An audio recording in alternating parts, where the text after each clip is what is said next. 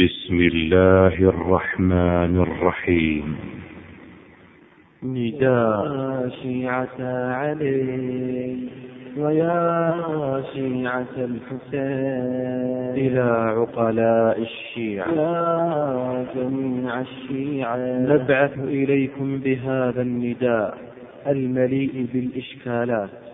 علنا نجد عندكم جوابا.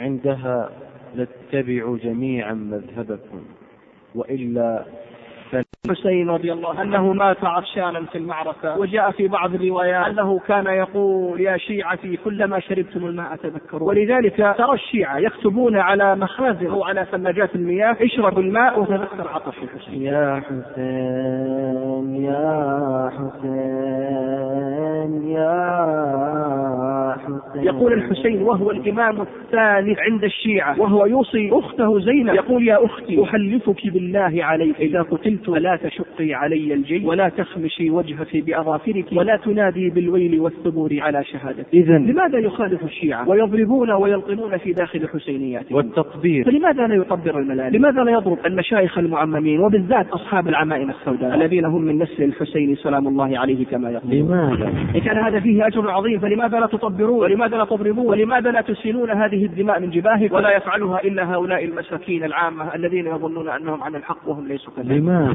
يعتقد الشيعة أن علي بن أبي طالب أفضل من ابنه الحسين. فإذا كان الأمر كذلك فلماذا لا تبكون عليه في ذكرى مقتله وبكائكم على الحسين؟ لماذا؟ ولماذا لم يلطم علي رضي الله عنه وهو الإمام المعصوم الأول عند الشيعة؟ عندما توفيت فاطمة رضي الله عنها. لماذا لم يلطم ولم يخمش ولم يطبر ولم يضرب القامات بالسلاسل أو بيديه. لماذا لم يفعل هذا؟ وهو دين لابد أن يطبر لماذا؟ يقول الشيعة إن البكاء على الحسين مستحب. أين الدليل؟ وهذا يضع الشيعة في موقف لا يحسدون أيها الشيعة أنتم تقولون إن سبب غيبة إمام الثاني عشر في السرداب هو الخوف من الظلمة. فلماذا استمرت هذه الغيبة؟ رغم زوال هذا الخطر بقيام بعض الدول الشيعية على مر التاريخ كالعبيديين الفاطميين والبويهيين والصفويين ومن آخر ذلك دولة إيران المعاصرة. الآن التي تجهز الدراسات النووية والمفاعلات النووية. وتزعمون. أن الأئمة يعلمون متى يموت وأنهم لا يموتون إلا باختيار منهم. وعندما ولد الإمام الثاني عشر. نزلت عليه طيور من السماء.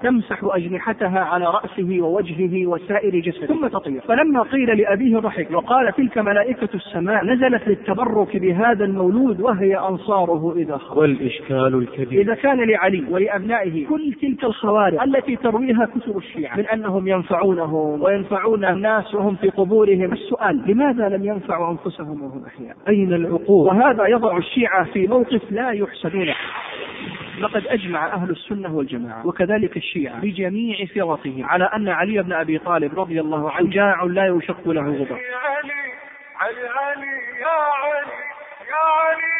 اسمك في القلب محفور. يا هل توقفت شجاعة علي رضي الله عنه بعد وفاة النبي صلى الله عليه وسلم؟ حتى يبايع أبا بكر الصديق رضي الله عنه. ثم يبايع بعده الفاروق عمر بن الخطاب رضي الله عنه. أسد الأسود. كيف يسخن رسول الله صلى الله عليه وسلم بين أبي بكر وعمر وهما في نظر الشيعة كافران والمسلم لا يدفن بين الكفار. ولماذا لم يحفظه الله لمجاوره الكفار في مماته عليه الصلاة ثم أين علي رضي الله عنه؟ أسد الأسود من ذلك كله. لماذا لم يعارض هذا الأمر الخطير ويدافع عنه ويقاتل؟ بطل الأبطال. يزعم الشيعة أن علي رضي الله عنه عنده نسخة من القرآن مرتبة حسب ترتيب النزول. فيقال قد تولى علي رضي الله عنه الخلافة بعد عثمان رضي الله عنه. فلماذا لم يخرج هذا المصحف الكامل؟ سيد النزال عندما تولى علي رضي الله عنه لم نجده خالف الخلفاء الراشدين قبله. فلم يخرج للناس قرآن غير الذي عنده. ولم ينكر على أحد منهم شيء. ولم يشرع المتعة. ولم يرد فدك ولم يوجب المتعة في الحج على الناس. ولا عمم قول حي على خير. العمل. ولا حدث الصلاة خير منه لماذا؟ وهذا يضع الشيعة في موقف لا يحسدونه وإن عندنا لمصحف فاطمة عليها السلام. وما يدريهم ما مصحف فاطمة عليها السلام. قلت وما مصحف فاطمة عليها السلام؟ قال مصحف فيه مثل قرآنكم هذا ثلاث مرات. والله ما فيه من قرآنكم حرف واحد. دعا صلى الله عليه وسلم بني شيبة وأعطاهم مفتاح الكعبة. وقال خذوها يا بني طلحة خالدة مخلدة فيكم إلى يوم القيامة. لا ينزعها منكم إلا ظالم. طيب هذا يقوله صلى الله عليه وسلم في شأن أمر يتعلق بسدنة الكعبة. فلماذا لم يقل ما هو أعظم من هذا في أمر خلافة علي رضي الله عنه؟ لماذا لم يقل لعلي بن أبي طالب خذ الإمامة فيك وفي أبنائك خالدة مخلدة لا ينزعها منكم إلا ظالم لماذا؟ وهذا يضع الشيعة في موقف لا يحسدون. حوار قيل لأحد الشيعة ألم يأمرنا رسول الله صلى الله عليه وسلم باختيار الزوجة الصالحة إلى مصاهرة الكرام من الناس؟ فما كان من جوابه إلا أن قال نعم بلا شك قيل له هل ترضى لنفسك أن تصاهر ابن الزنا؟ قال أعوذ بالله. قيل له علماء الشيعة يدعون في كتبهم كذبا أن عمر بن الخطاب رضي الله عنه كان ابن زانية. وهنا السؤال أترى رسول الله صلى الله عليه وسلم يصاهر أبناء الزنا؟ عياذا بالله تعالى. والله إنكم لتفترون على رسول الله صلى الله عليه وسلم يا معشر المعممين والملالين أين العقلاء؟ يزعم الشيعة أن معاوية رضي الله عنه كان كافرا ثم نجد أن الحسن بن علي رضي الله عنه قد تنازل له عن الخلافة وهو الإمام المعصوم لماذا؟ لقد تنازل الحسن بن علي رضي الله عنهما لمعاوية رضي الله عنه وسالمه في وقت كان يجتمع عنده من الأنصار ومن الجيوش ومن المنع لا يمكنه من مواصلة قتال معاوية لماذا؟ لماذا انقطعت الإمامة ومنعت الإمامة عن أولاد الحسن واستمرت في أولاد الحسين لماذا؟ لماذا يعطي الشيعة العصمة لفاطمة رضي الله عنها ويمنعونها أختيها رقية وأم كلثوم وهما بضعتان من رسول الله صلى الله عليه وسلم؟ تماما. كفاطمة. أسئلة محيرة. وهذا يضع الشيعة في موقف لا يحسدون لو أنا أريد أن أتشيع الآن ما هو المذهب الذي سوف أسلكه وسوف أعتقده إمامية إثنى عشرية ولا إسماعيلية بأنواعها ولا نصيرية علوية وإلا دروز من بقايا الفاطمية. وأن هذا صراطي مستقيما فاتبعوه ولا تتبعوا السبل فتفرق بكم عن سبيله. اللهم أرنا الحق حقا وارزقنا اتباعا وأرنا الباطل باطلا وارزقنا اجتنابا. نداء إلى عقلاء الشيعة من فضيلة. حينما أوجه كلامي أوجه كلامي إلى المعممين وإلى الملالي الذين يؤثرون في هؤلاء العامة المساكين.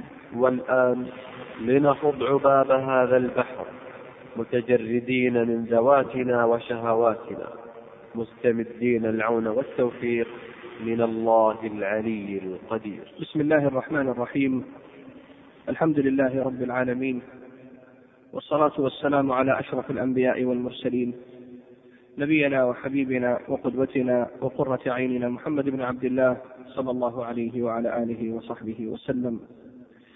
أحبتي في الله في كل مكان أحييكم بتحية الإسلام وتحية أهل الجنة وأسأل الله عز وجل كما جمعنا في هذا المكان الطيب أن يجمعنا في الفردوس الأعلى بجوار الحبيب الخليل محمد بن عبد الله صلى الله عليه وعلى آله وصحبه وسلم. وأحب أن أتكلم هذه الليلة عن موضوع أحب أن أسميه بنداء إلى عقلاء الشيعة. وحديثي هو عبارة عن عدة إشكالات.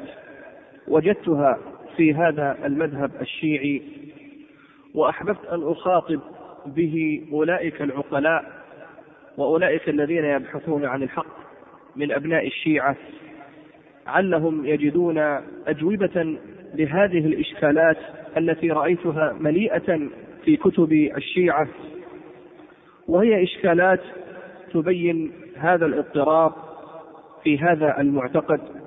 وسوف أسردها على عجالة لأنها كثيرة وأريد من هؤلاء العقلاء الباحثون عن الحق أن يتجردوا ويخلصوا النية لله عز وجل ويبحثوا في هذه الإشكالات إن كانوا حقيقة كذلك وأنا لا أشك أنهم يبحثون عنها.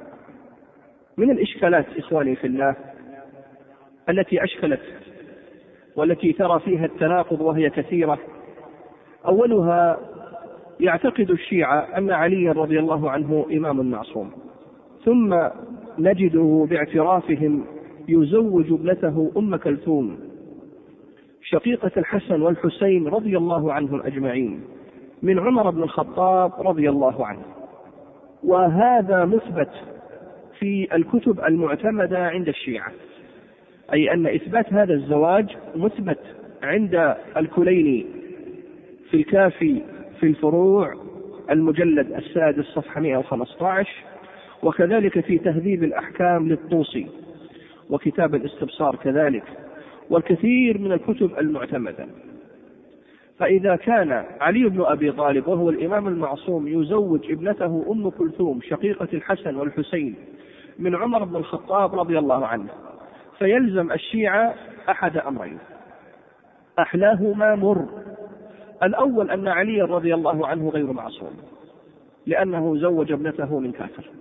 وهذا يناقض أساسات المذهب بل يترتب عليه أن غيره من الأئمة غير معصوم والأمر الثاني يستلزم أن يكون عمر رضي الله عنه مسلم قد ارتضى علي رضي الله عنه أن يصاهره وهذا يرد على اعتقاد الشيعة من طعنهم فيه والكلام فيه ومن تكفيره وهذان جوابان محيران هذا الإشكال. الإشكال آخر. يزعم الشيعة أن أبا بكر وعمر رضي الله عنهم كانا كافرين. ثم نجد أن عليا رضي الله عنه وهو الإمام المعصوم عند الشيعة قد رضي بخلافتهما وبايعهما الواحد تلو الآخر ولم يخرج عليهما. وهذا يلزم منه أن عليا غير معصوم حيث أنه بايع كافرين ناصبين ظالمين إقرارا منه لهما. وهذا الأمر أي إقرار البيعة لهذين الكافرين عياذا بالله تعالى خارم للعصمة وفيه عون للظلمة وهذا لا يقع بالمعصوم أبدا. أما الأمر الآخر هو أن فعل علي رضي الله عنه هو عين الصواب حينما بايع أبا بكر وعمر رضي الله عنهما لأنهما خليفتان مؤمنان صادقان عادلان. فيكون الشيعة عند ذلك قد خالفوا إمامهم في تكفيرهما وسبهما ولعنهما وعدم الرضا بخلافتهما. ونحن حينما نتساءل نقع في حيرة من أمرنا إما أن نسلك سبيل أبي الحسن والحسين رضوان الله عليه في الثناء على الخليفتين أو نسلك سبيل شيعته العاصين الذين يطعنون في أبي بكر وعمر في حسينياته. وهذا إشكال نريد عليه الإجابة.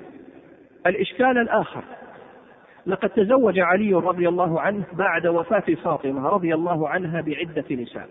وأنا أريد الآن أن نستمع جيدا إلى هذا الإشكال. ونريد الإجابة الواضحة الصريحة من علماء الشيعة لعقلاء الشيعة.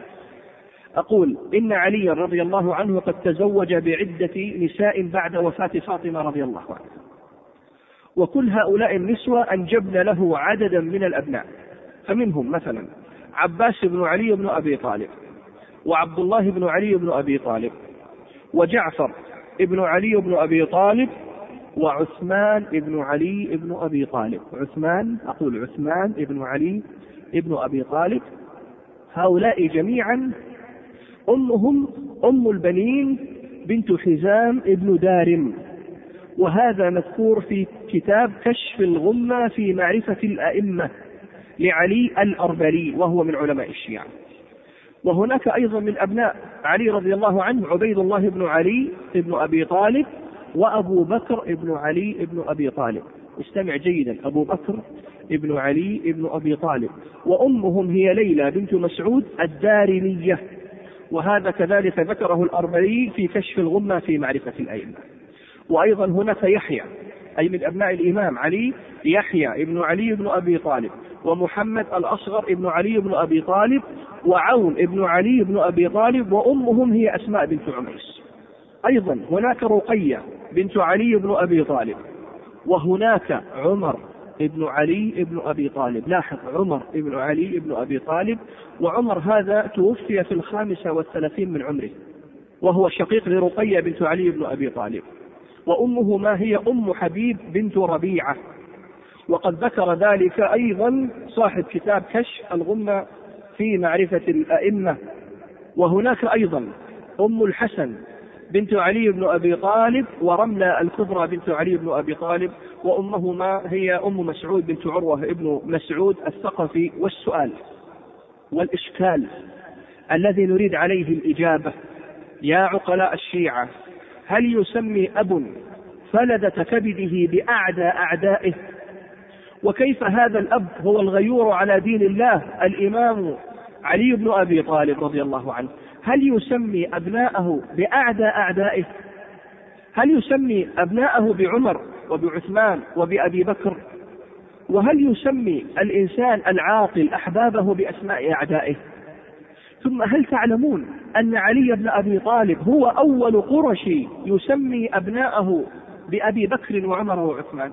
أول قرشي أول رجل من قبيلة قريش يسمي أبناءه بأبي بكر وعمر وعثمان هو الإمام علي بن أبي طالب رضي الله عنه. فنريد حل هذه الإشكالات وعلى رأس هذا الإشكال ونريد إجابة صحيحة واضحة حتى يعرف الحق عقلاء الشيعة.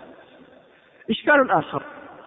يروي صاحب كتاب نهج البلاغة وهو كتاب معتمد عند الشيعة. أن علي رضي الله عنه استعفى من الخلافة وقال دعوني والتمسوا غيري. وهذا في نهج البلاغة صفحة 136 الإمام المعصوم الأول عند الشيعة يقول دعوني والتمسوا غيري. وأقول هذا يدل على بطلان مذهب الشيعة. إذ كيف يستعفي منها أن يطلب الإعفاء من هذه الإمامة ويرفض تنصيبه إماما وخليفة؟ وهذه الإمامة هو أمر وفرض من الله لازم كما تدعي كتب الشيعة. فكيف يطلب علي بن أبي طالب رضي الله عنه أن يتنحى عن الركن الأول عند الشيعة وهو ركن الإمامة ويقول دعوني والتمسوا غيري. إشكال آخر يزعم الشيعة أن فاطمة رضي الله عنها بضعة المصطفى صلى الله عليه وسلم وهي كذلك رضي الله عنها العفيفة الشريفة. يزعم الشيعة أقول أن فاطمة رضي الله عنها قد أهينت في زمن أبي بكر رضي الله عنه. بل كسر ضلعها وهم بحرق بيتها وإسقاط جنينها الذي أسموه المحسن أو محسن. والإشكال أو السؤال أين علي رضي الله عنه عن هذا كله؟ أين أسد الأسود؟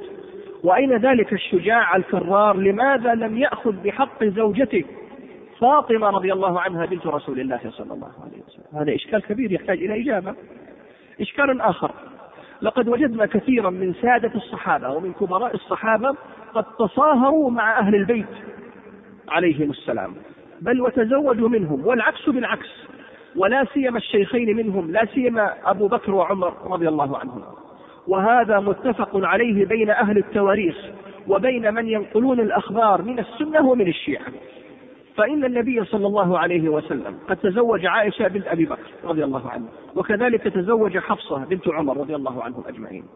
وزوج ابنتيه رقية ثم أم كلثوم لثالث الخلفاء الراشدين الجواد السخي عثمان بن عفان رضي الله عنه ولذلك كان يلقب بذي النورين. ثم ابنه أبان ابن عثمان. عثمان بن عفان عنده ابن اسمه أبان.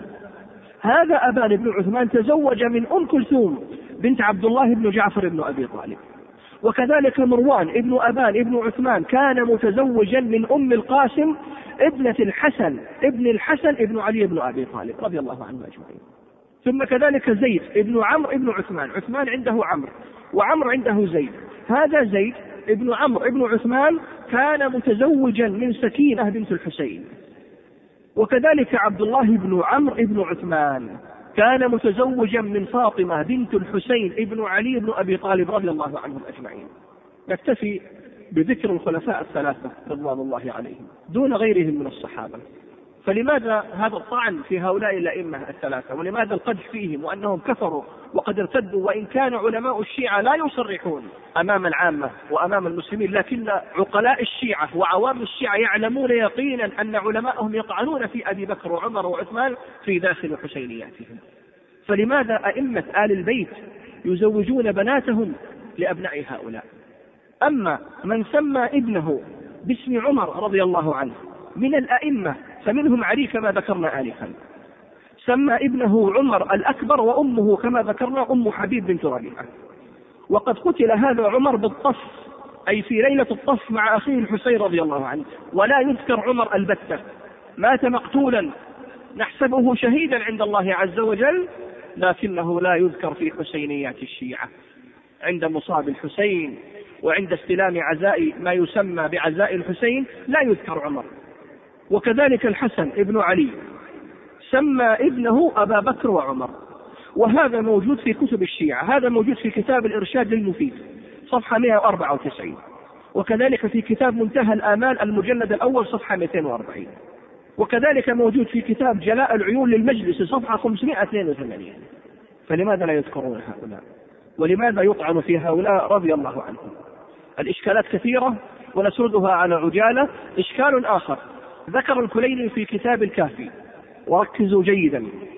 أقول ذكر الكليني في كتاب الكافي. أن الأئمة يعلمون متى يموتون. وأنهم لا يموتون إلا باختيار منهم.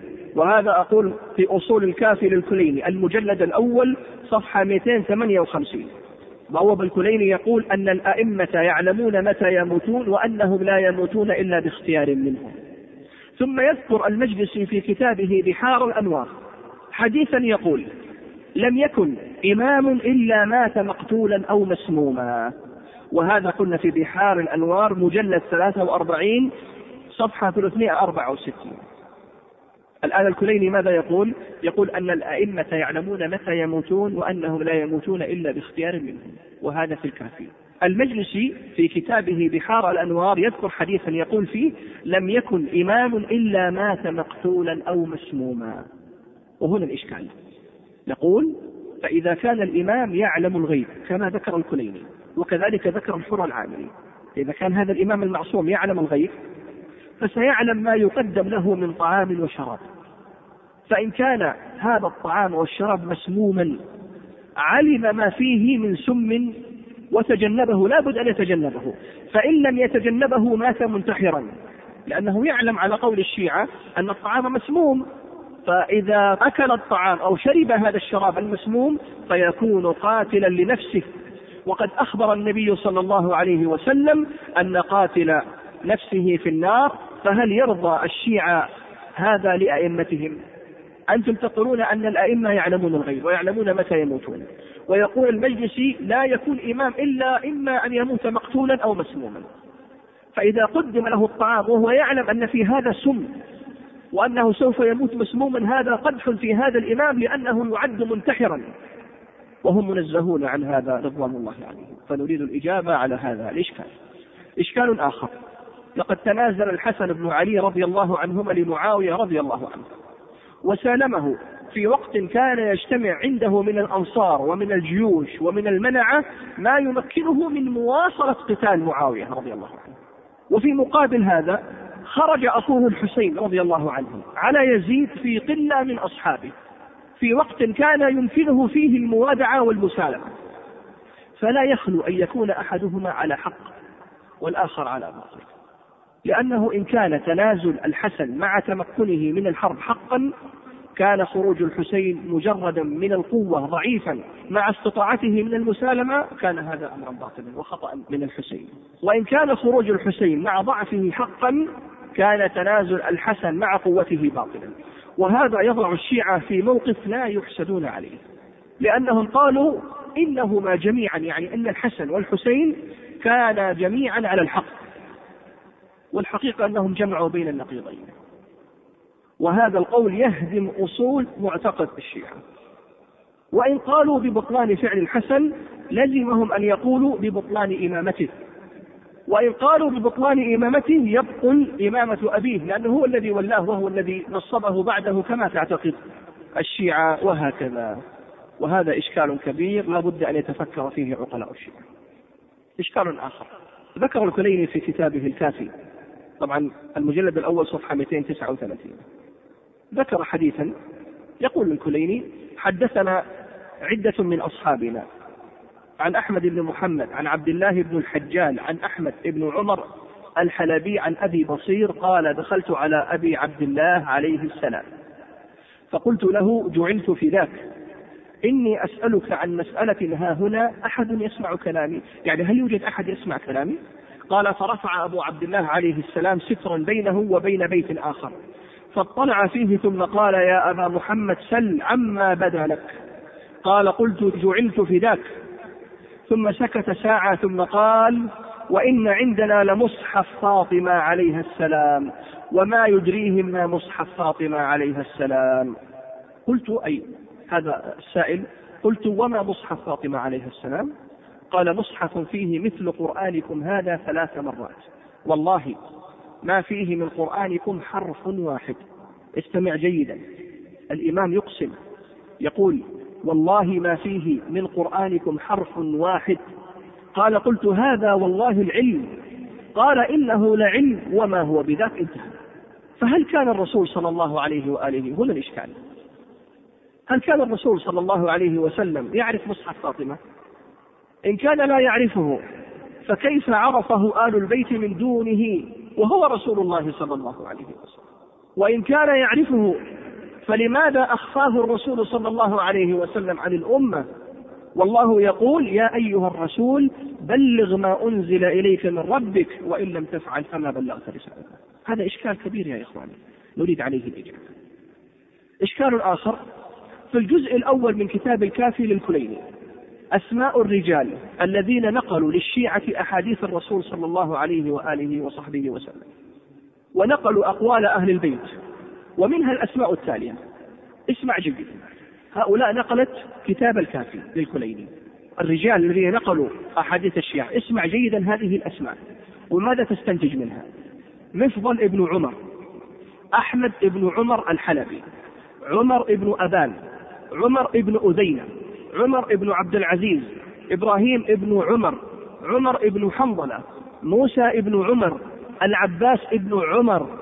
والجامع بين هذه الأسماء هو اسم عمر سواء كان اسم الراوي أو اسم أبيه الإشكال لماذا تسمى هؤلاء الرواة باسم عمر رضي الله عنه وهو أعدى عدو لآل البيت؟ إشكال آخر يقول سبحانه وتعالى وبشر الصابرين الذين إذا أصابتهم مصيبة قالوا إنا لله وإنا إليه راجعون. أولئك عليهم صلوات من ربهم ورحمة وأولئك هم المهتدون. ويقول عز وجل والصابرين في البأساء والضراء وحين البأس. الصبر أمره عظيم. وذكر في نهج البلاغة هذا الأثر وقال علي رضي الله عنه بعد وفاة النبي صلى الله عليه وسلم مخاطبا إياه صلى الله عليه وسلم يقول علي باللفظ لولا أنك نهيت عن الجزع وأمرت بالصبر لأنفدنا عليك ماء الشؤون وهذا موجود في نهج البلاغة وكذلك في مستدرك الوسائل وذكر أيضا أن عليا عليه السلام ورضي الله عنه قال استمعوا جيدا يا عقلاء.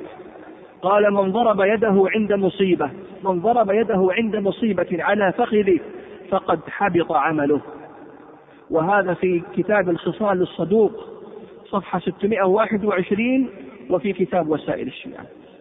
علي الإمام الأول عند الشيعة يحذر أتباعه وأشياعه ويقول لهم من ضرب يده عند مصيبة على فخذه فقد حبط عمله.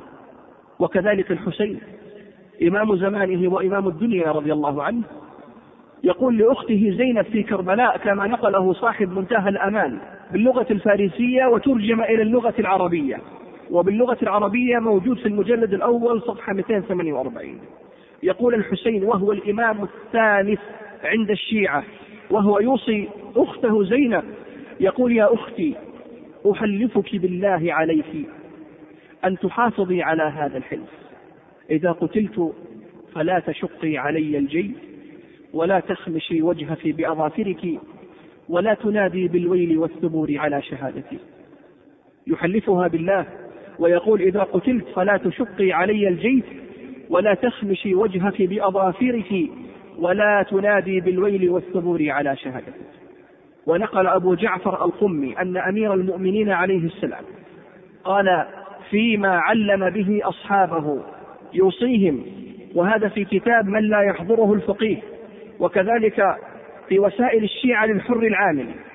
وإذا أردنا أن نحدد ذكره الحر العامل في وسائل الشيعة المجلد الثاني صفحة 916 وذكره القمي في من لا يحضره الفقيه في المجلد الأول صفحة 232 أمير المؤمنين يعلم أصحابه ويقول لا تلبسوا سوادا فإنه لباس فرعون. لا تلبسوا سوادا فإنه لباس فرعون.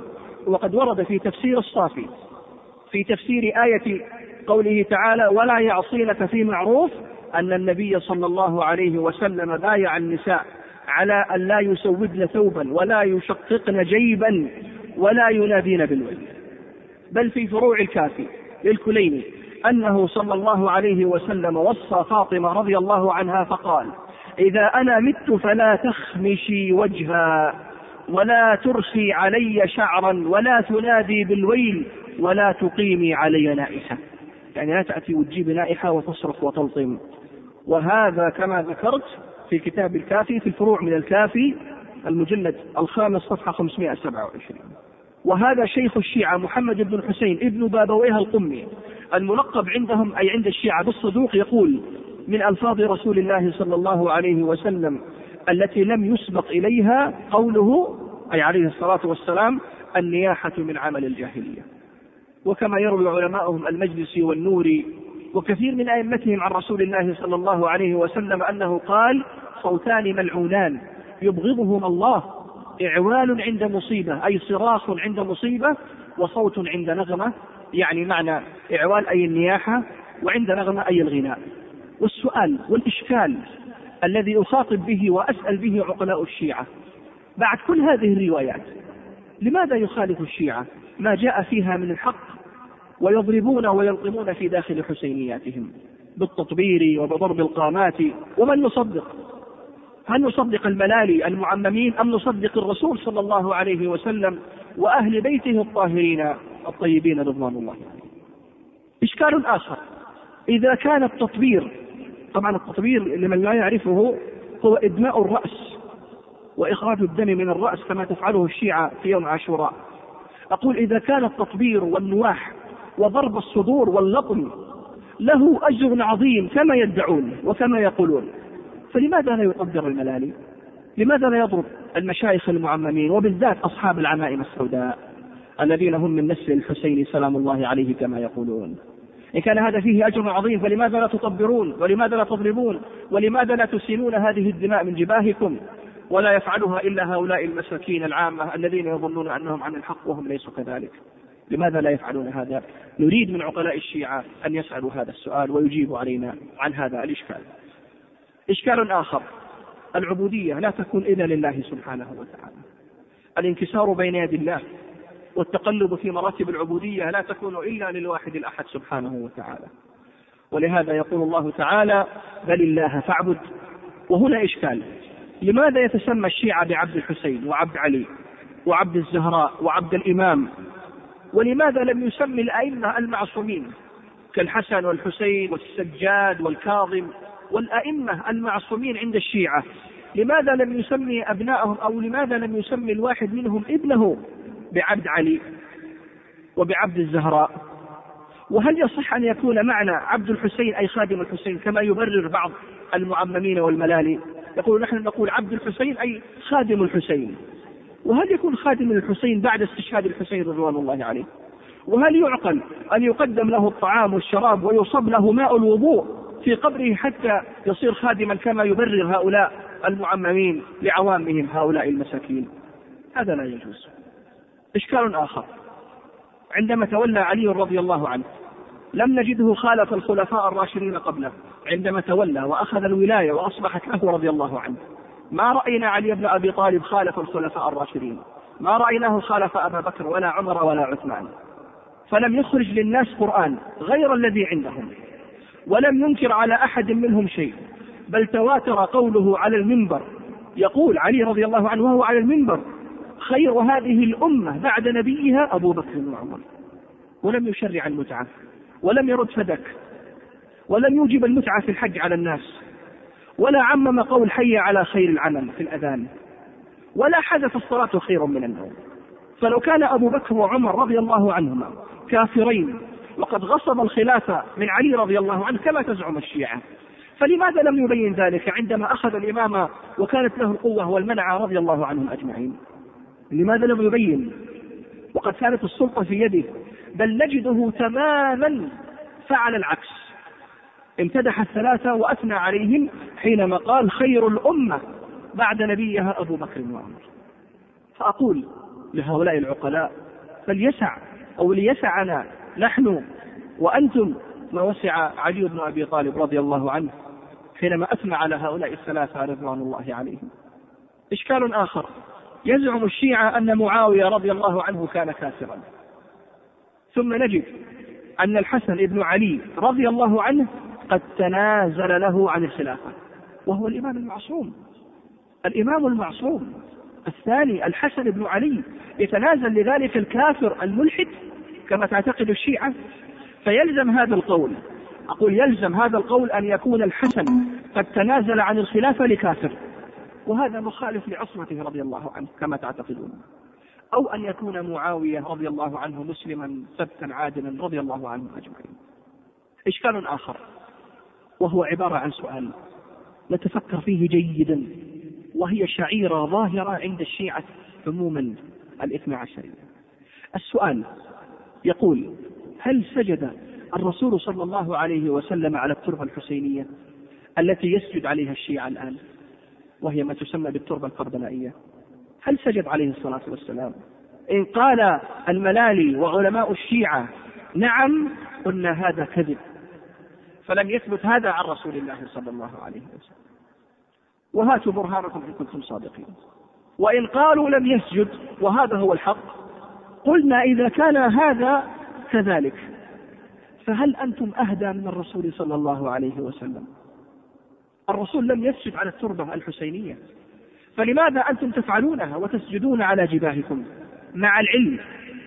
واستمعوا جيدا مع العلم أن مرويات الشيعة تذكر أن جبريل عليه السلام جاء إلى رسول الله صلى الله عليه وسلم بحفلة من تراب كربلاء وجاءت بعض الآثار تقول أن هذه الأرض هي التي يقتل فيها الحسين أو يمتزج بها دم الحسين أو دمه الطاهر رضوان الله عليه بهذا التراب عندها بكى صلى الله عليه وسلم كما تقول رواياتهم. إذا التربة موجودة في يد الرسول صلى الله عليه وسلم. فلماذا لم يسجد عليها؟ هل الشيعة أهدى من رسول الله صلى الله عليه وسلم؟ هذا إشكال يحتاج إلى إجابة. إشكال آخر يدعي الشيعة أن أصحاب رسول الله صلى الله عليه وسلم ارتدوا بعد موته صلى الله عليه وسلم وانقلبوا على رسول الله صلى الله عليه وسلم بعد موته. والسؤال هل كان أصحاب رسول الله صلى الله عليه وسلم قبل موته شيعة اثنا عشرية ثم انقلبوا بعد موته صلى الله عليه وسلم إلى سنة ناصبة؟ أم أنهم كانوا قبل موت النبي صلى الله عليه وسلم أهل سنة ثم انقلبوا إلى شيعة اثنا عشرية؟ لأن الانقلاب هو انتقال من حال إلى حال. نريد الإجابة على هذا السؤال. كانوا مسلمين ثم ارتدوا وانقلبوا وبدلوا وغيروا كما تقول رواية الشيعة. فابتداء في زمن الرسول صلى الله عليه وسلم. هل كانت الصحابة شيعة اثنا عشرية؟ ثم بعد ذلك تحولوا إلى السنة؟ أو كانوا سنة وعلى سنة رسول الله صلى الله عليه وسلم لم يعرفوا التشيع ثم بعد ذلك أصبحوا شيعة اثنا عشرية. نريد إجابة على هذا الإشكال. إشكال آخر. من المعلوم أن الحسن رضي الله عنه هو ابن علي وأمه هي العفيفة الشريفة فاطمة رضي الله عنها وهو من أهل الكساء عند الشيعة وهو كذلك من الأئمة المعصومين. شأنه في ذلك شأن أخيه الحسين رضي الله عنه. وهنا الإشكال الذي نريد عليه الإجابة. لماذا انقطعت الإمامة ومنعت الإمامة عن أولاد الحسن واستمرت في أولاد الحسين؟ أبوهما واحد الأب واحد والأم واحدة وكلاهما سيدان وكلاهما سيدا شباب أهل الجنة. بل يزيد الحسن على الحسين بواحدة هي أنه قبله في العمر وأكبر منه سنا. وهو بكر أبيه هو بكر علي بن أبي طالب. فلماذا قطعت ومنعت الإمامة من أولاد الحسن؟ ووضعت في أولاد الحسين رضوان الله عليهم أجمعين. هذا إشكال يحتاج إلى إلى توضيح بمنتهى الوضوح وبتأصيل علمي إشكال آخر. لماذا لم يصلي علي بن أبي طالب رضي الله عنه بالناس صلاة واحدة في أيام مرض النبي صلى الله عليه وسلم الذي مات فيه؟ ما دام هو الإمام من بعده. كما تزعمون وأن هذا أمر من أصل من أصول الدين ولا بد أن يكون متواترا معلوما بل هو من أصل أصول الدين. فلماذا لم يصلي علي بن أبي طالب رضي الله عنه في مرض رسول الله؟ لا نقول بعد وفاته لماذا لم يصلي ولو صلاة واحدة؟ ولم يأمر الرسول عليه الصلاة والسلام علي بن أبي طالب أن يصلي صلاة واحدة. والإمامة الصغرى دليل على الإمامة الكبرى وهذا إشكال. إشكال آخر. أنتم تقولون إن سبب غيبة إمامكم الثاني عشر وهو محمد بن الحسن العسكري في السرداب هو الخوف من الظلمة كما جاء في كثير من رواياتكم. الخوف من الظلمة. فلماذا استمرت هذه الغيبة؟ رغم زوال هذا الخطر بقيام بعض الدول الشيعية على مر التاريخ كالعبيديين الفاطميين والبويهيين والصفويين ومن آخر ذلك دولة إيران المعاصرة. الآن التي تجهز الترسانات النووية والمفاعلات النووية لماذا لم يخرج إلى الآن؟ وأنتم تقولون أنه ما اختفى إلا خوفا من الظلمة ومن بطش الجبابرة وقد قامت دول قوية جبارة للشيعة على مر التاريخ. فلماذا لا يخرج إلى الآن؟ والشيعة الآن يستطيعون أن ينصروه ويحموه في دولتهم بل أعدادهم بالملايين وهم يفدونه بأرواحهم صباح مساء. نريد إجابة على هذا الإشكال لماذا لا يخرج؟ إشكال آخر. بوب الكليني بابا مستقلا في الكافي بعنوان. إن النساء لا يرثن من العقار شيء. الباب بعنوان. إن النساء لا يرثن من العقار شيئا. روى فيه عن أبي جعفر قال النساء لا يرثن من الأرض ولا من العقار شيئا. هذا في المجلد السابع صفحة 127 في كتاب الفروع فروع الكافي للكليني. الأثر يقول عن أبي جعفر النساء لا يرثن من الأرض ولا من العقار شيئا. وروى الطوسي في التهديد في المجلد التاسع صفحة 254 عن ميسرة قوله سألت أبا عبد الله عليه السلام عن النساء ما لهن من الميراث. قال لهن قيمة الطوب والبناء والخشب والقصب. فأما الأرض والعقار فلا ميراث لهن فيهما. وعن محمد بن مسلم عن أبي جعفر عليه السلام قال النساء لا يرثن من الأرض ولا من العقار شيئا.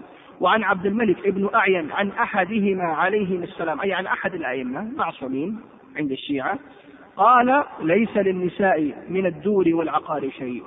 وليس في هذه الروايات تخصيص أو تقييد لا لفاطمة رضي الله عنها ولا لغيرها. وعلى هذا فإنه لا يحق لفاطمة رضي الله عنها أن تطالب بميراث رسول الله صلى الله عليه وسلم حسب روايات المذهب الشيعي. لأن الشيعة علماء الشيعة يطعنون في أبو بكر رضي الله عنه ويقولون أنه غصب ميراث فدك أو ما تملكه فاطمة رضي الله عنها من ميراثها في فدك. وأيضا كل ما كان للرسول صلى الله عليه وسلم فهو للإمام. لاحظ أنه جاء في روايات للشيعة أن كل ما جاء عن رسول الله صلى الله عليه وسلم فهو للإمام.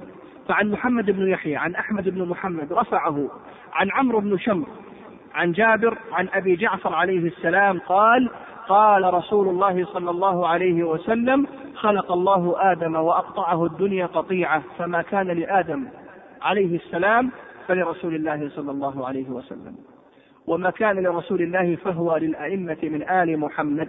وهذا كذلك في أصول الكافي للكلين كتاب الحجة باب أن الأرض كلها للإمام عليه السلام. المجلد الأول صفحة 476 والإمام الأول هو بعد رسول الله صلى الله عليه وسلم حسب ما تعتقد الشيعة هو علي رضي الله عنه. ولذا فالأحق بالمطالبة بأرض فدك هو علي رضي الله عنه وليس فاطمة رضي الله عنها. ولم نرى عليا رضي الله عنه فعل ذلك. فنريد الإجابة على هذا. الإشكال الآخر لقد أجمع أهل السنة والجماعة وكذلك الشيعة بجميع فرقهم على أن علي بن أبي طالب رضي الله عنه شجاع لا يشق له غبار وأنه لا يخاف في الله لومة لائم. وهذه الشجاعة لم تنقطع لحظة واحدة من بداية حياته حتى قتل على يد ابن ملجم. والشيعة كما هو معلوم يعلنون أن عليا ابن أبي طالب هو الوصي بعد النبي صلى الله عليه وسلم بلا فصل. وهو مباشرة موصى إليه بعد رسول الله صلى الله عليه وسلم بلا فصل أي بلا فاصل. أقول وهنا الإشكال. هل توقفت شجاعة علي رضي الله عنه بعد وفاة النبي صلى الله عليه وسلم حتى يبايع أبا بكر الصديق رضي الله عنه؟ ثم يبايع بعده الفاروق عمر بن الخطاب رضي الله عنه. ثم يبايع بعده مباشرة ذي النورين عثمان رضي الله عنه. هل عجز رضي الله عنه وحاشا من ذلك أن يصعد إلى منبر رسول الله صلى الله عليه وسلم؟ ولو مرة واحدة مرة واحدة في خلافة أحد هؤلاء الثلاثة ويعلنها مدونة بأن الخلافة قد اغتصبت منه وأنه هو الأحق بها لأنه الوصي من رسول الله صلى الله عليه وسلم. لماذا لم يفعل هذا؟ ولماذا لم يطالب بحقه؟ وهو من هو في شجاعته وإقدامه رضي الله عنه. وكان معه كثيرون من المناصرين والمحبين الذين سوف يلتفون حوله لو قالها على منبر رسول الله. لماذا لم يفعل هذا رضي الله عنه؟ إشكال آخر. حديث الكساء الذي شمل أربعة أنفس من بيت علي رضي الله عنه ووصفهم بالتطهير. والأربعة هم علي وفاطمة والحسن والحسين رضي الله عنهم أجمعين. السؤال ما هو الدليل على إدخال غيرهم في التطهير والعصمة؟ إن كان حديث الكساء الصريح في تطهير آل بيت رسول الله صلى الله عليه وسلم كهؤلاء الأربعة في علي وفاطمة والحسن والحسين رضوان الله عليهم أجمعين. فما هو الدليل على إدخال غيرهم في التطهير والعصمة؟ والرسول عليه الصلاة والسلام لم يصرح إلا في أربعة.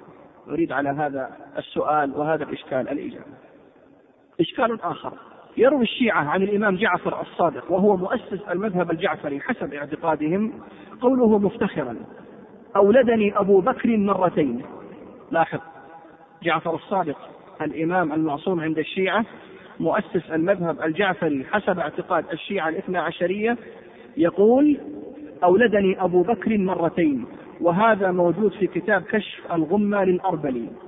المجلد الثاني صفحة 373 قال أولدني أبو بكر مرتين لأن نسبه ينتهي إلى أبي بكر من طريقين الأول عن طريق والدته أمه فاطمة بنت قاسم ابن أبي بكر والثاني عن طريق جدته لأمه أسماء بنت عبد الرحمن ابن أبي بكر التي هي أم فاطمة بنت قاسم ابن محمد ابن أبي بكر.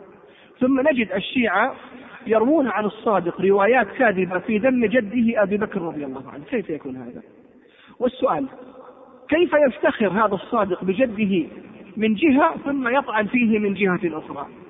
هذا الكلام قد يصدر من إنسان جاهل من إنسان آه، سوقي عربيد لكن لا يصدر من إمام يعتبره الشيعة أفقه أهل عصره وزمانه وهو غير ملزم لأحد أن يكذب أو أن يقدح أو أن يمدح. نريد الإجابة على هذا الإشكال. إشكال آخر يدعي الشيعة أن عمر رضي الله عنه يبغض عليا رضي الله عنه الشيعة علماء الشيعة يقولون في حسينياتهم وفي ندواتهم وفي جلساتهم يقولون وفي كتبهم يقولون إن عمر رضي الله عنه يبغض عليا أشد البغض. ومع هذا نجد عمر رضي الله عنه يولي عليا على المدينة عندما خرج لاستلام مفاتيح بيت المقدس. كيف يكون هذا؟ عمر يبغض علي ولا يحبه وإذا خرج عمر لاستلام مفاتيح بيت المقدس يجعل الإمام والأمير على مدينة رسول الله هو علي بن أبي طالب الذي يبغضه ولا يحبه وعلما بأن علي رضي الله عنه كان سيصبح خليفة على المسلمين في حال تعرض عمر رضي الله عنه أي مكروه. يعني لو قتل عمر رضي الله عنه من الذي سيكون بعد عمر؟ هو الذي ولاه عمر وهو علي أمير المدينة هو الذي سيكون أمير المؤمنين. فكيف يكون هذا؟ كيف تدعي الشيعة؟ أن عمر بن الخطاب رضي الله عنه يبغض عليا ويكره عليا رضي الله عنهم أجمعين ثم نرى عمر يولي الإمارة في المدينة لعلي رضي الله عنه. أريد الإجابة على هذا الإشكال. إشكال آخر. واستمعوا جيدا يا عقلاء الشيعة. يرى علماء الشيعة أن أعضاء السجود في الصلاة هي ثمانية أعضاء. الجبهة والأنف والكفان والركبتان والقدمان. وهذه الأعضاء يجب أن تلامس الأرض في حال السجود. وهذا مذكور في كتاب وسائل الشيعة للحر العاملي المجلد الثالث صفحة 598 كذلك يقولون بوجوب السجود على ما لا يؤكل ولا يلبس ولهذا يضعون التربة تحت جباههم. يضعون التربة تحت جباههم تحت عضو واحد من الثمانية أعضاء. والسؤال لماذا لا يضع الشيعة التربة الحسينية التي مزج دم الحسين الطاهر بها على كل عضو من أعضاء السجود؟ لماذا خصصتم الجبهة وأنتم مأمورون على أن تسجدوا أو أن تسجدوا على ثمانية أعضاء؟ الجبهة والأنف والكفان والركبتان والقدمان. لماذا خصصتم الجبهة بهذه التربة الكربلائية الحسينية ولا يوجد دليل يخصص؟ هذا تناقض. وهذا إشكال نريد عليه الإجابة.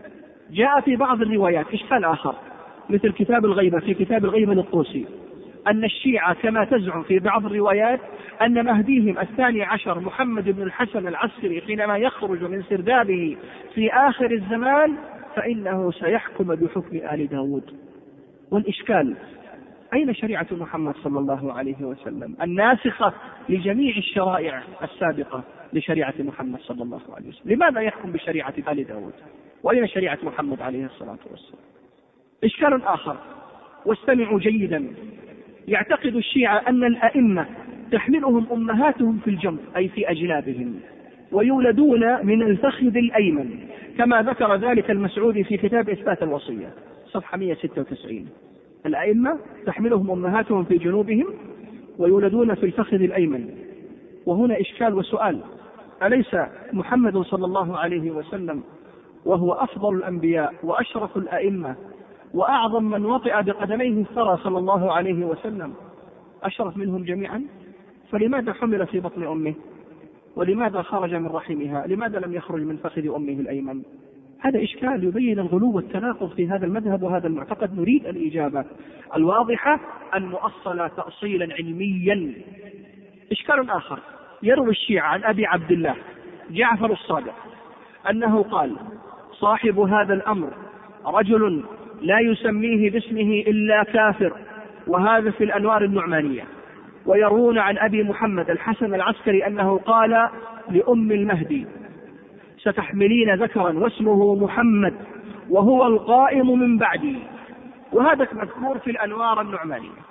المجلد الثاني صفحة 55 يعني بعد صفحتين من الأثر الأول. لأن الأثر الأول موجود في المجلد الثاني صفحة 53 فالآن في الرواية الأولى أن أبا عبد الله جعفر الصادق يقول صاحب هذا الأمر رجل لا يسميه باسمه إلا كافر. يعني تصرح باسمه باسم هذا الإمام لا يصرح باسمه إلا كافر. ونرى أن أبي محمد الحسن العسكري أنه قال لأم المهدي بعد صفحتين مباشرة من الأثر الأول يقول لها ستحملين ذكرا واسمه محمد وهو القائم من بعدي. أليس هذا التناقض؟ مرة تقولون من ناداه باسمه فهو كافر ومرة تقولون بأن الحسن العسكري سماه محمدا. هذا إشكال نريد عليه الإجابة. إشكال آخر. وسؤال آخر يحتاج إلى سؤال. لو أراد إنسان أن يتشيع لو أنا أريد أن أتشيع الآن فما هو المذهب الذي يسلكه؟ أو ما هو المذهب الذي أريد أن أسلكه؟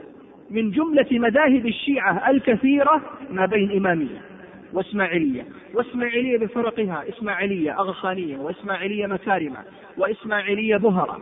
وبين نصيرية علوية وبين زيدية وبين دروز والكثير من الفرق الشيعية. ما هو المذهب الذي سوف أسلكه وسوف أعتقده؟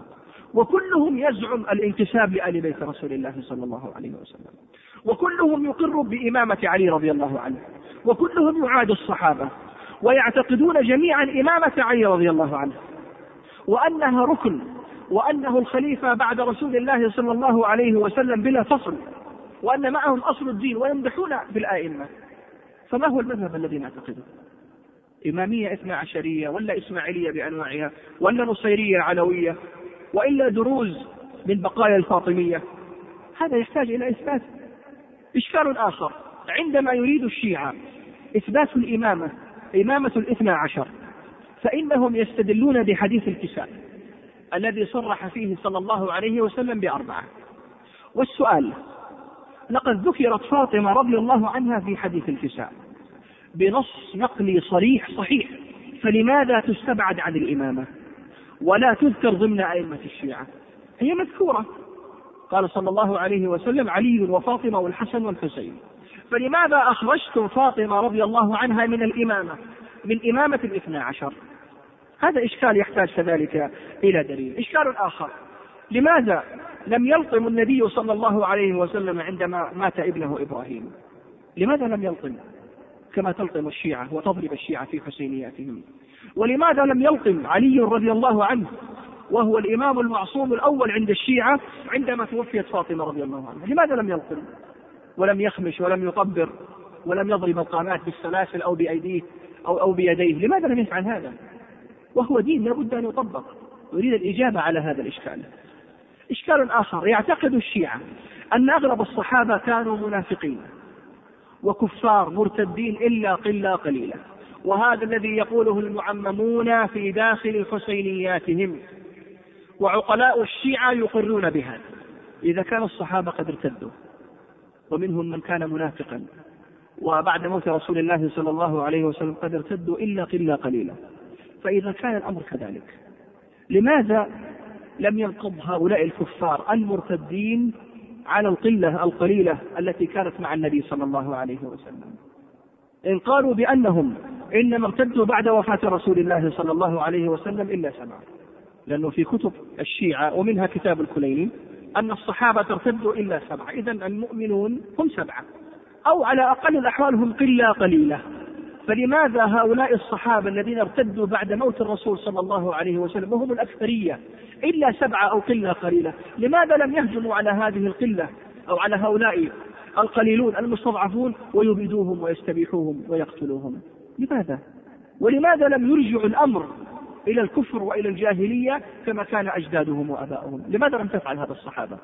أنتم تقول أنهم ارتدوا وأنهم منافقون انتظروا موت رسول الله صلى الله عليه وسلم ثم ارتدوا وكفروا بالله وعادوا. إذا لماذا لم تعد الصحابة إلى دين آبائهم وأجدادهم الجاهلية القديمة؟ ولماذا لم يقتلوا هؤلاء القلة القليلة التي بقيت وقيل أنهم سبعة أو أكثر بقليل؟ هذا يحتاج إلى إجابة يا معشر العقلاء. إشكال آخر. يقول الشيعة إن البكاء على الحسين مستحب. إن البكاء على الحسين مستحب. فهل هذا الاستحباب مبني على دليل أم على هواه وإن كان على دليل فأين هذا الدليل؟ هذا أمر. أين هذا الدليل الذي يبين جواز البكاء على الحسين؟ علما بأن الحسين يوصي أخته أن لا تشق عليه جيب ولا تلطم عند استشهاده. أين هذا الدليل؟ ثم لماذا لم يفعل ذلك أحد من أئمة أهل البيت الذين تزعمون أنكم تتبعونهم وتسيرون على هديهم نريد الإجابة على هذا. إشكال آخر. يعتقد الشيعة أن علي بن أبي طالب أفضل من ابنه الحسين. فإذا كان الأمر كذلك فلماذا لا تبكون عليه في ذكرى مقتله كبكائكم على الحسين؟ هو أعظم من الحسين فلماذا لا تبكون؟ وهو قد قتل كما قتل الحسين رضوان الله عليهم أجمعين. ثم ألم يكن النبي صلى الله عليه وسلم أفضل منهما فلماذا لا تبكون على رسول الله صلى الله عليه وسلم؟ وتطبرون وتأخذون العزاء لرسول الله صلى الله عليه وسلم وهو أعظم الجميع وقد قتل على يد اليهود. قتل مسموما عليه الصلاة والسلام. ولماذا لا تسمون حسينياتكم بإمامكم الأول العلويات أو بالمحمديات؟ لماذا تنسبونها إلى الحسين رضي الله عنه؟ أو لماذا لا تنوعون الحسينيات؟ أو أماكن استقبال العزاء كما تسمون؟ سموا حسينيات وسموا علويات وسموا محمديات وسموها بأسماء الأئمة. لماذا لا تفعلوا هذا؟ إشكال آخر. إذا كانت ولاية علي بن أبي طالب رضي الله عنه وولاية أبنائه من بعده ركن لا يتحقق الإيمان إلا به ومن لم يؤمن بذلك فقد كفر واستحق جهنم. كما جاء ذلك في كتب أئمة الشيعة.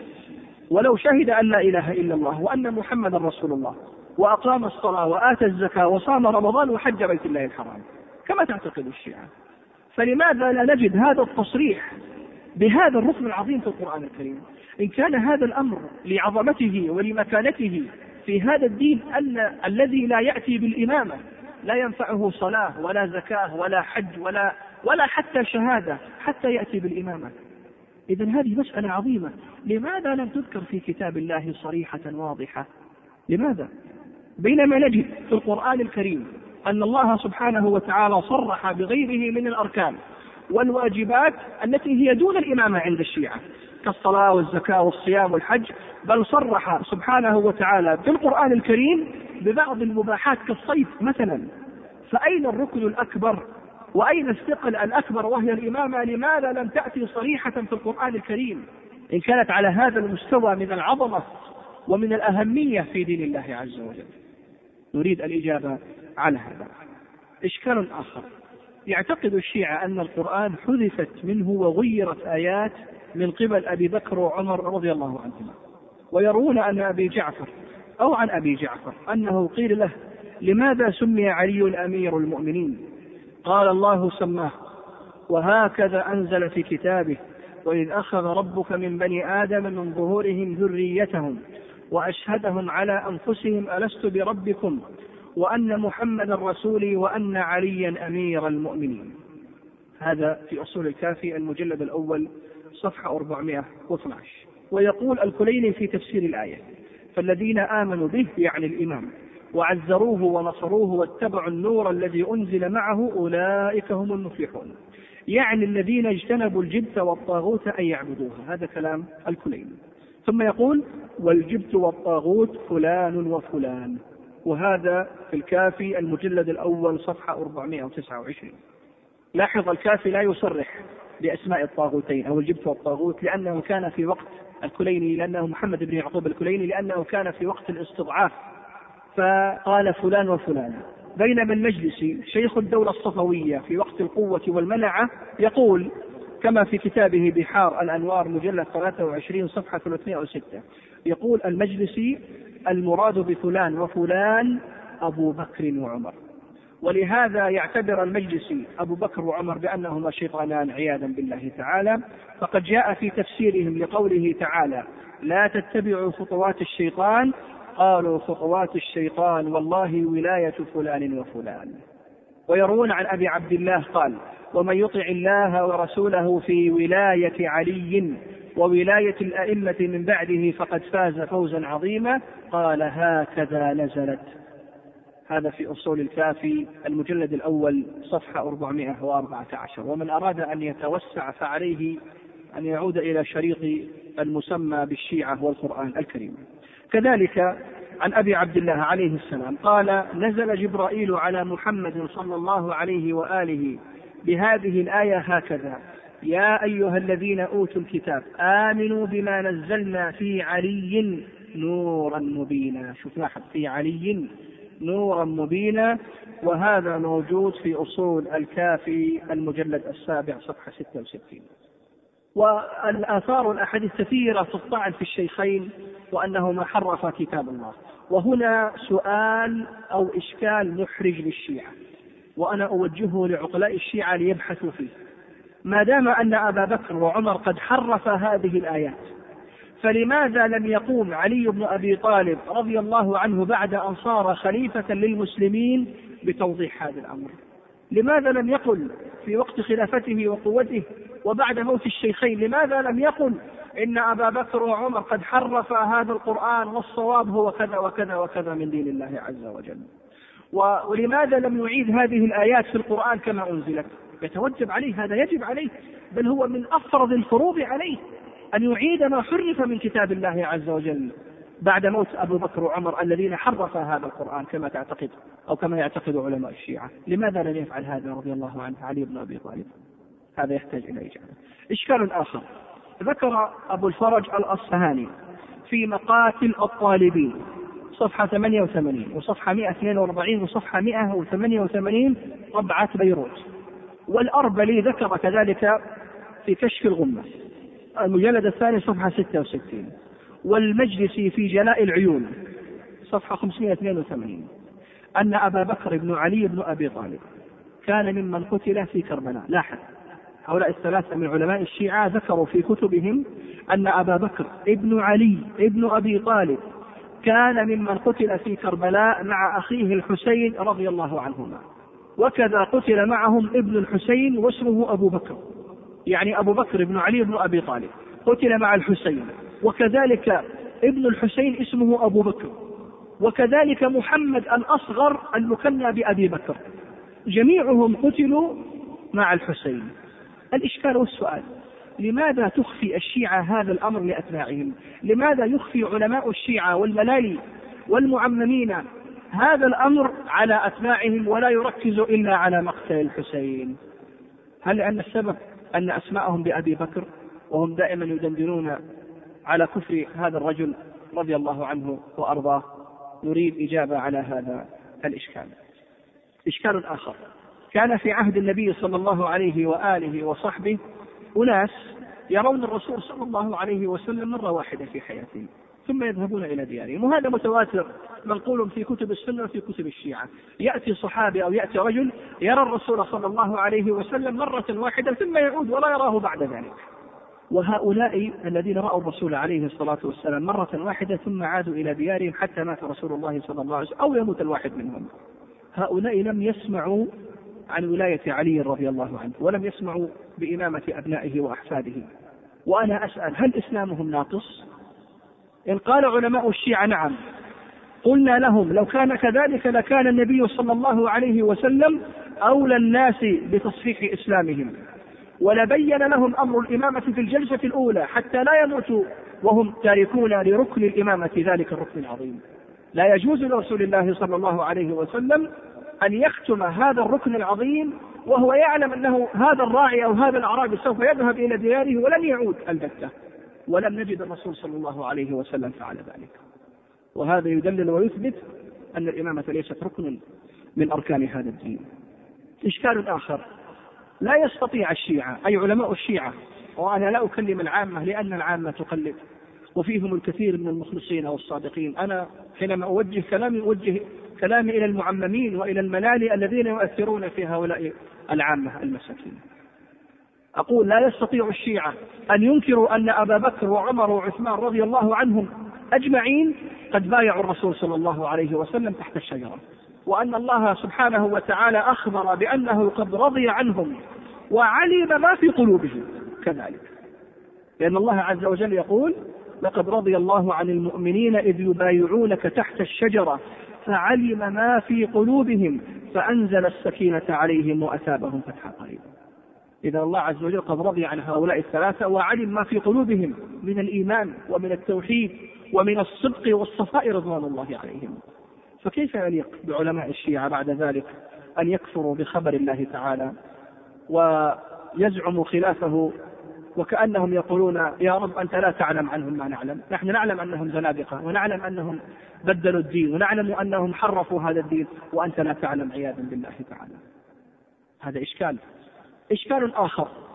طالما يردد علماء الشيعة في كتبهم عن مقتل الحسين رضي الله عنه أنه مات عطشانا في المعركة وجاء في بعض الروايات أنه كان يقول يا شيعتي كلما شربتم الماء تذكروني أو كلما تشرب الماء تذكروني. ولذلك ترى الشيعة يكتبون على مخازن أو على ثلاجات المياه العبارة التالية اشرب الماء وتذكر عطش الحسين.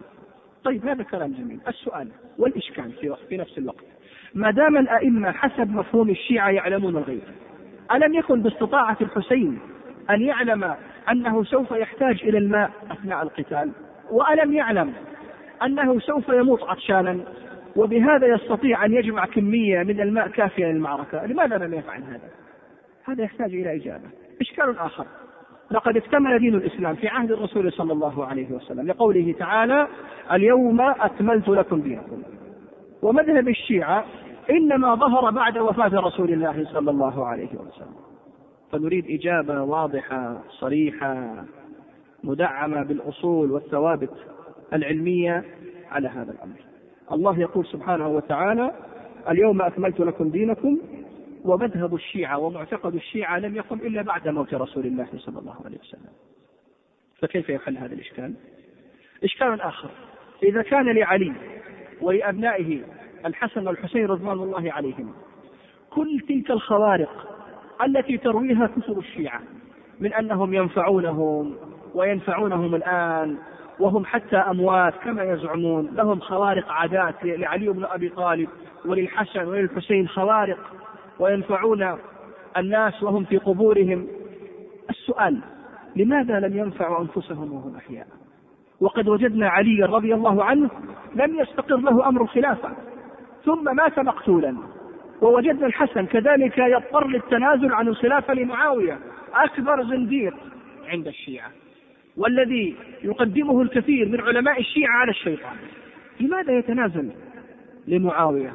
بل وجدنا الحسين يتعرض للتضييق ثم للقتل ولم يحصل له ما يتمناه. وهكذا أتباعهم من بعدهم. فأين تلك الخوارق التي كانت عندهم؟ هذا في تناقض. إشكال آخر. كيف يدفن رسول الله صلى الله عليه وسلم بين أبي بكر وعمر؟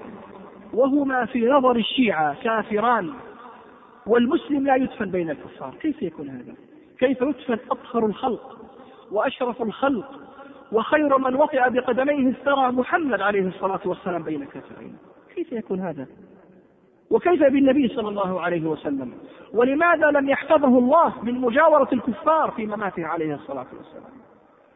لماذا لم يحمي حبيبه وخليله صلى الله عليه وسلم؟ لماذا لم يحمي الله سبحانه وتعالى حبيبه وخليله محمد من أن يدفن بين كافرين؟ ثم أين علي رضي الله عنه؟ أسد الأسود من ذلك كله. لماذا لم يعارض هذا الأمر الخطير ويدافع عنه ويقاتل من أجله؟ يدفن محمد صلى الله عليه وسلم بين كافرين ملحدين حرف الشريعة وحرف القرآن وارتدوا بعد موت رسول الله. كيف يسكت علي رضي الله عنه عن هذا؟ هذا إشكال كبير يحتاج إلى دليل وتفصيل وإلى توضيح. إشكال آخر يدعي علماء الشيعة أن النص على إمامة علي رضي الله عنه واستحقاقه الخلافة ثابت في القرآن. ولكن الصحابة كتموا. هذا قول في كثير من الروايات أن إمامة علي رضي الله عنه وخلافته ثابتة في القرآن الكريم لكن الصحابة كتموه دسوه وأخفوه. وهذه دعوة باطلة لأننا وجدنا الصحابة رضوان الله عنهم هم نفسهم لم يكتموا الأحاديث التي يستشهد بها الشيعة على إمامة علي رضي الله عنه.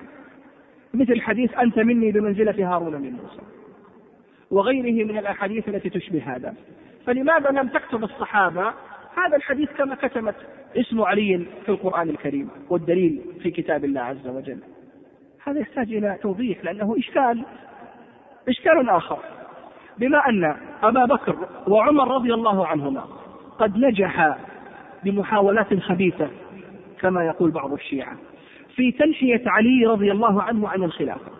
فما هي المكاسب والمصالح التي حققوها لأنفسهم؟ إيش استفاد أبو بكر وماذا استفاد عمر؟ ولماذا لم يخلف أبو بكر أحد أولاده على الحكم كما فعل علي رضي الله عنه؟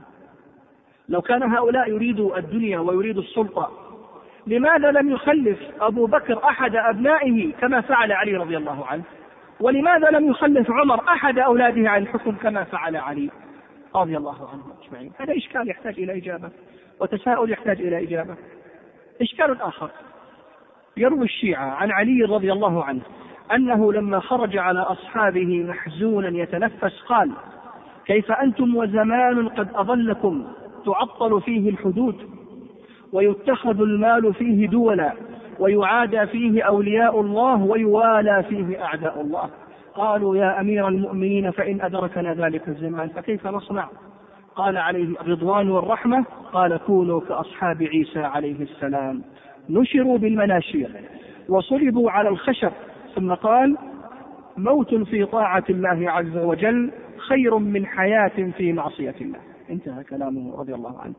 وهذا موجود في كتاب نهج السعادة المجلد الثاني صفحة 639 والسؤال والإشكال أين هذا من تقية الشيعة؟ لماذا علي بن أبي طالب الإمام المعصوم الأول عند الشيعة يأمر أتباعه بأن يصبروا حتى لو نشروا بالمناشير وصلبوا على الخشب ثم يقول موت على طاعة الله أو في طاعة الله عز وجل خير من حياة في معصية الله؟ أين هذا من التقية التي تنادي بها الشيعة؟ إشكال آخر. ما الذي أجبر وأرغم أبا بكر رضي الله عنه على مرافقة النبي صلى الله عليه وسلم في هجرته؟ لو كان منافقا كما تقول الشيعة في حق أبي بكر رضي الله عنه لماذا يهرب من قومه الكفار وهم المسيطرون ولهم العزة في مكة؟ وإن كان نفاقه لمصلحة دنيوية لأنهم أحيانا يقولوا إنه ما خرج إلا نفاقا لمصلحة دنيوية. قلنا لهم فأي مصلحة؟ كان يرجوها أبو بكر مع النبي في تلك الساعة.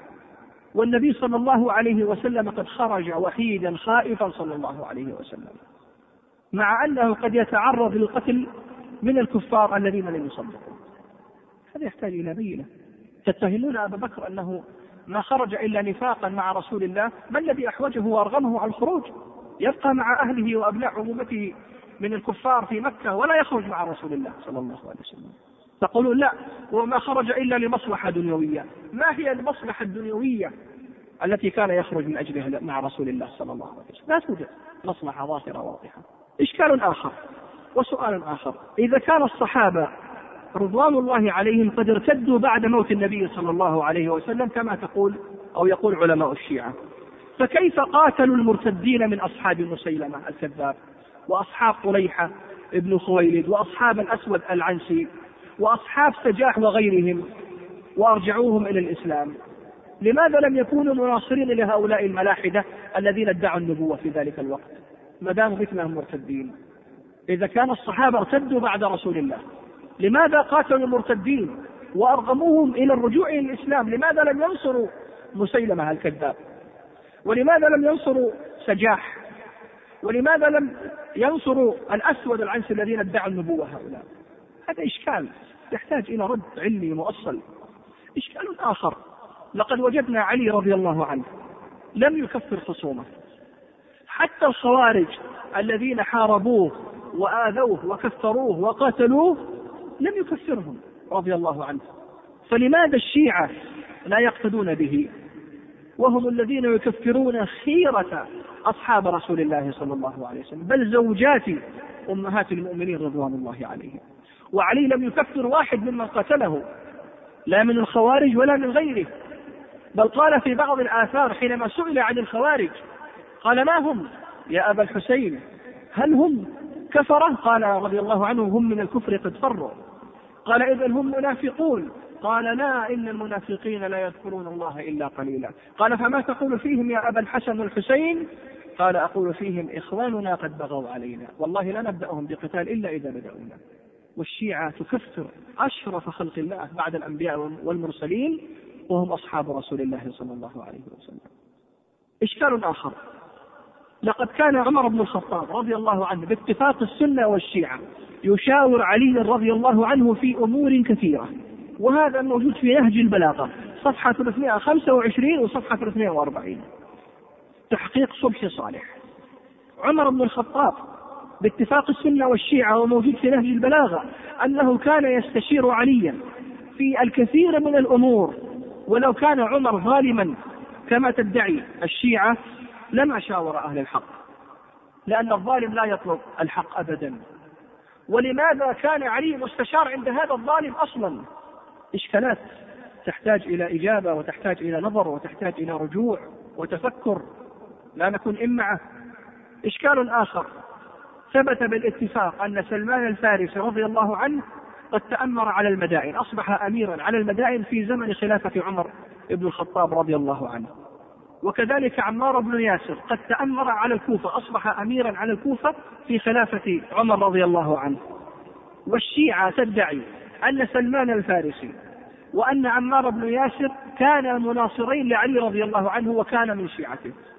فلو كان عمر عندهم مرتدا أو ظالما أو باغيا أو جائرا على علي لماذا قبل عمار ولماذا قبل سلمان أن يكون أمراء في خلافة عمر بن الخطاب رضي الله عنه؟ لماذا وافق عمار بن ياسر أن يكون أميرا على الكوفة؟ ولماذا وافق سلمان الفارسي أن يكون أميرا على المدائن هل يجوز لهما أن يعين الظلمة والمرتدين؟ والله عز وجل يقول ولا تركنوا إلى الذين ظلموا فتمسكم النار. هذا إشكال يحتاج إلى توضيح وإلى إجابة شافية واضحة. إشكال آخر. هناك سؤال قيل لأحد الشيعة. واستمعوا جيدا. يا معشر العقلاء يا معشر الباحثين عن الحق يا معشر من ترجون أن تكونوا خلف لواء الرسول صلى الله عليه وسلم يوم القيامة. قيل لأحد الشيعة ألم يأمرنا رسول الله صلى الله عليه وسلم إلى اختيار الزوجة الصالحة وإلى مصاهرة الكرام من الناس؟ فما كان من جوابه إلا أن قال نعم بلا شك. فقيل له قيل لهذا الشيعي سني يريد أن يقيم الحجة على هذا الشيعي العام المسكين. قيل له هل ترضى لنفسك أن تصاهر ابن الزنا؟ قال أعوذ بالله أصاهر ابن الزنا أعوذ بالله. فقيل له أنتم تدعون أو علماء الشيعة يدعون في كتبهم كذبا. أن عمر بن الخطاب رضي الله عنه كان ابن زانية. اسمها صهاك. وقد ذكر ذلك البحراني في الكشكول المجلد الثالث صفحة 212 ويدعي عالم الشيعة نعمة الله الجزائري بكل وقاحة في كتابه الأنوار النعمانية المجلد الأول صفحة 63 يدعي نعمة الله الجزائري. أقول بكل وقاحة أن عمر كان لا يهدأ إلا بماء الرجال عياذا بالله تعالى. بل تدعي الشيعة أن ابنته حفصة كانت منافقة خبيثة كأبيها بل كافرة. وهنا السؤال أترى رسول الله صلى الله عليه وسلم يصاهر أبناء الزنا؟ عياذا بالله تعالى. أو يرضى لنفسه امرأة فاسدة منافقة؟ والله إنكم لتفترون على رسول الله صلى الله عليه وسلم يا معشر المعممين والملالين وترضون لرسول الله صلى الله عليه وسلم ما لا ترضونه لأنفسكم. نريد الإجابة على هذا الإشكال. إشكال آخر. يقول مالك بن الأشتر أحد كبار أصحاب علي رضي الله عنه وهو ممن تعظمهم الشيعة. يقول مالك أيها الناس إن الله تبارك وتعالى بعث فيكم رسوله محمدا صلى الله عليه وسلم بشيرا ونذيرا وأنزل عليكم الكتاب فيه الحلال والحرام والفرائض والسنن. ثم قبضه إليه وقد أدى ما كان عليه. ثم استخلف على الناس أبا بكر. فسار بسيرته واستنى بسنته. واستخلف أبو بكر عمر فاستنى بمثل تلك السنة. وهذا في كتاب مالك بن الأشتر خطبه وآراءه صفحة 89 والسؤال الآن يثني مالك بن الأشتر على أبي بكر وعمر بما هما أهل له ومع هذا يتعامى الشيعة عن هذا الثناء. ولا يذكرونه في مجالسهم ولا في حسينياتهم التي لا تخلو من الطعن في الشيخين. فلماذا هذا الكتمان؟ ولماذا هذا التستر؟ إشكال آخر. لماذا يعطي الشيعة العصمة لفاطمة رضي الله عنها ويمنعونها أختيها رقية وأم كلثوم؟ وهما بضعتان من رسول الله صلى الله عليه وسلم تماما كفاطمة. لماذا الشيعة وعلماء الشيعة يعطون العصمة لفاطمة رضي الله عنها ويمنع العصمة رقية وأم كلثوم وكلاهما بضعتان من رسول الله صلى الله عليه وسلم؟ هذا إشكال يحتاج إلى إجابة. إشكال آخر. إذا قيل للشيعة لماذا سكت علي رضي الله عنه عن المنازعة في الخلافة بعد وفاة النبي صلى الله عليه وسلم؟ وهو كما تدعون أنه منصوص عليه. يجيبون على الفور علماء الشيعة بأن النبي صلى الله عليه وسلم أوصاه أن لا يوقع بعده فتنة وأن لا يسل سيفا وأن لا يريق دما حقنا لدماء المسلمين. فيقال لعلماء الشيعة فلماذا سل السيف علي رضي الله عنه على أهل الجمل وصفين وقد مات في تلك المعارك الألوف من المسلمين. ومن الأحق بالسيف؟ وما هو الأحق بالقتال؟ هل معركة الجمل وصفين أو إثبات الإمامة ولو مات فيها من يموت. هذا يحتاج إلى إجابة واضحة. إشكال آخر يدعي الشيعة أن أئمتهم معصومون وقد ورد بالاتفاق ما يناقض هذه العصمة. فخذ على سبيل المثال كان الحسن ابن علي يخالف أباه عليا في خروجه لمحاربة المطالبين بدم عثمان رضي الله عنهم فلا شك أن أحدهما مصيب والآخر مخطئ. وكلاهما إمامان معصومان عند الشيعة هذا أمر غريب. كذلك خالف الحسين بن علي أخاه الحسن في قضية الصلح مع معاوية رضي الله عنهم. ولا شك أن أحدهما مصيب والآخر مخطئ. والغريب كلاهما إمامان معصومان لا يخطئان إشكال آخر. لما نزل قوله تعالى إن الله يأمركم أن تؤدوا الأمانات إلى أهلها. دعا صلى الله عليه وسلم بني شيبة وأعطاهم مفتاح الكعبة. وقال خذوها يا بني طلحة خالدة مخلدة فيكم إلى يوم القيامة. لا ينزعها منكم إلا ظالم. طيب هذا يقوله صلى الله عليه وسلم في شأن أمر يتعلق بسدنة الكعبة. فلماذا لم يقل ما هو أعظم من هذا في أمر خلافة علي رضي الله عنه؟ وهو أمر يهم جميع المسلمين ويتوقف عليه مصالح كثيرة بل يتوقف عليه الإيمان.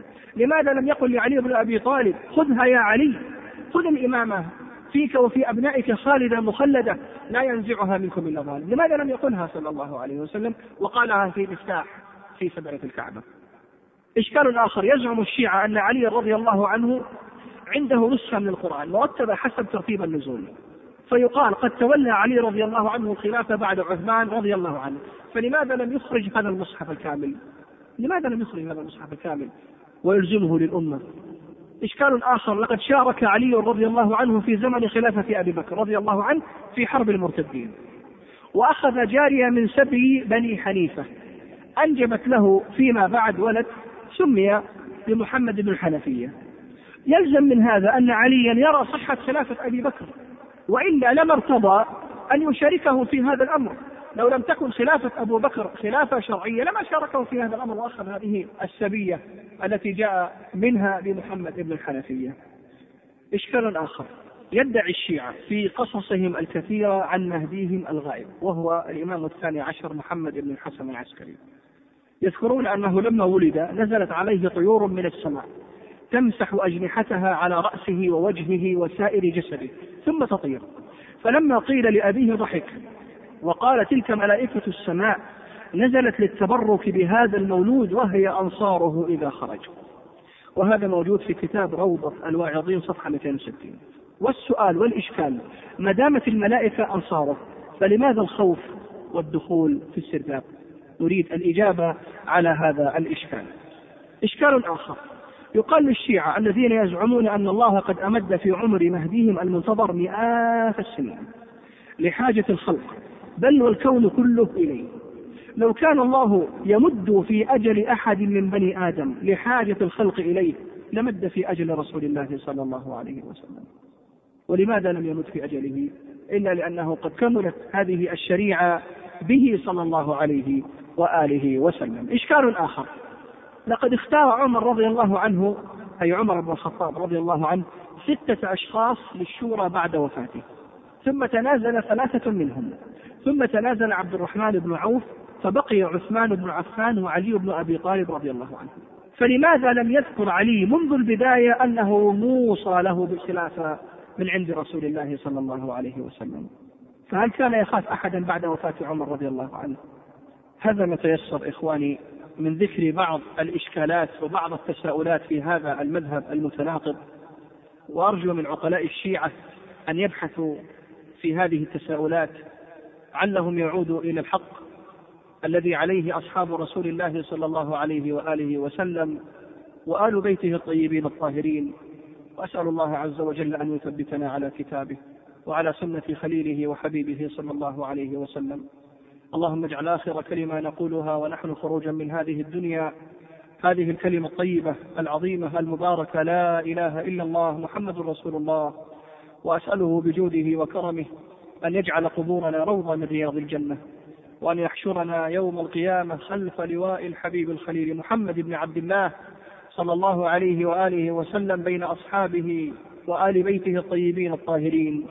إنه جواد كريم والحمد لله رب العالمين. قريبا بإذن الله محاضرة بعنوان أشهر المنظمات الإرهابية في العالم للشيخ ممدوح الحربي.